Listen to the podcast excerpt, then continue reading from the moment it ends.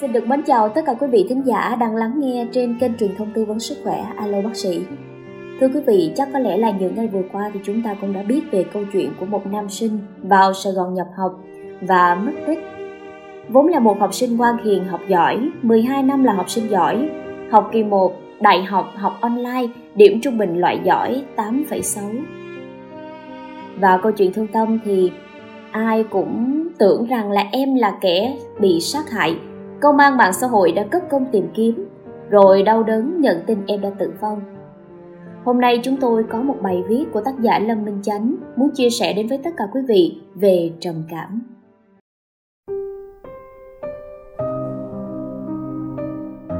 Tôi hay bạn, mỗi chúng ta đều có thể bị trầm cảm với một mức nào đó trong khoảng thời gian nào đó. Và câu chuyện của nam sinh rất là nhiều người không muốn tin với kết luận này là nó thật khó chấp nhận nhưng thực tế theo thống kê thì khả năng chúng ta chết vì chính mình cao hơn là khả năng ta chết bởi bàn tay của một người khác. Theo WHO hiện nay trên thế giới đã có hơn 350 triệu người đang mắc bệnh trầm cảm và mỗi năm có khoảng 1 triệu người tự tử, có nghĩa là trung bình 2.900 người một ngày. Mỗi năm theo tác giả Jill Harley và đồng nghiệp, trên toàn cầu tự sát gây ra tử vong nhiều hơn toàn bộ các xung đột vũ trang, chiến tranh và diệt chủng và tội phạm gộp lại. Con số ngầm chắc còn cao hơn nhiều. Ở nhiều quốc gia kỳ thị xã hội khiến nhiều cái chết vì tự sát không được khai báo đúng nguyên nhân của nó. Ngày hôm nay cũng như vậy.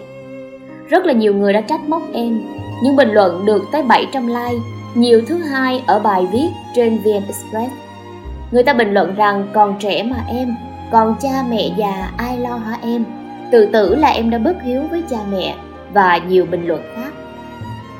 Dại dột để rồi đau khổ cho người thân của mình, bao nhiêu công lao của cha mẹ và thầy cô. Em học lực giỏi, nhưng có một môn học mà em thiếu đó chính là kỹ năng sống lạc quan. Tiếc cho gia đình và xã hội, không được làm thế. Làm sao có thể sống tốt cuộc đời khác khi không thể sống tốt cuộc đời này?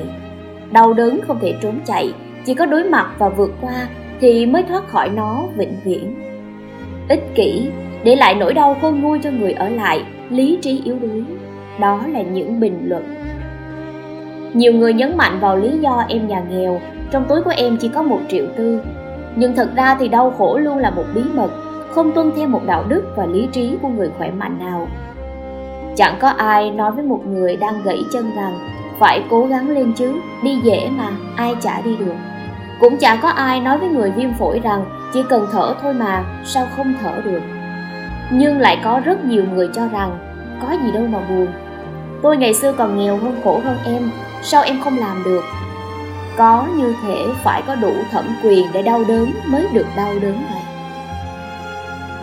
mình thấy nhiều người trầm cảm là người rất nỗ lực, rất trách nhiệm, đầy nhiệt huyết, sống nhiệt tình và là một người thành đạt, thành công nên những giáo điều về sống tích cực hay vượt qua khó khăn thay đổi tư duy có khi còn lại giết họ không cần dao, họ càng đay nghiến chính mình.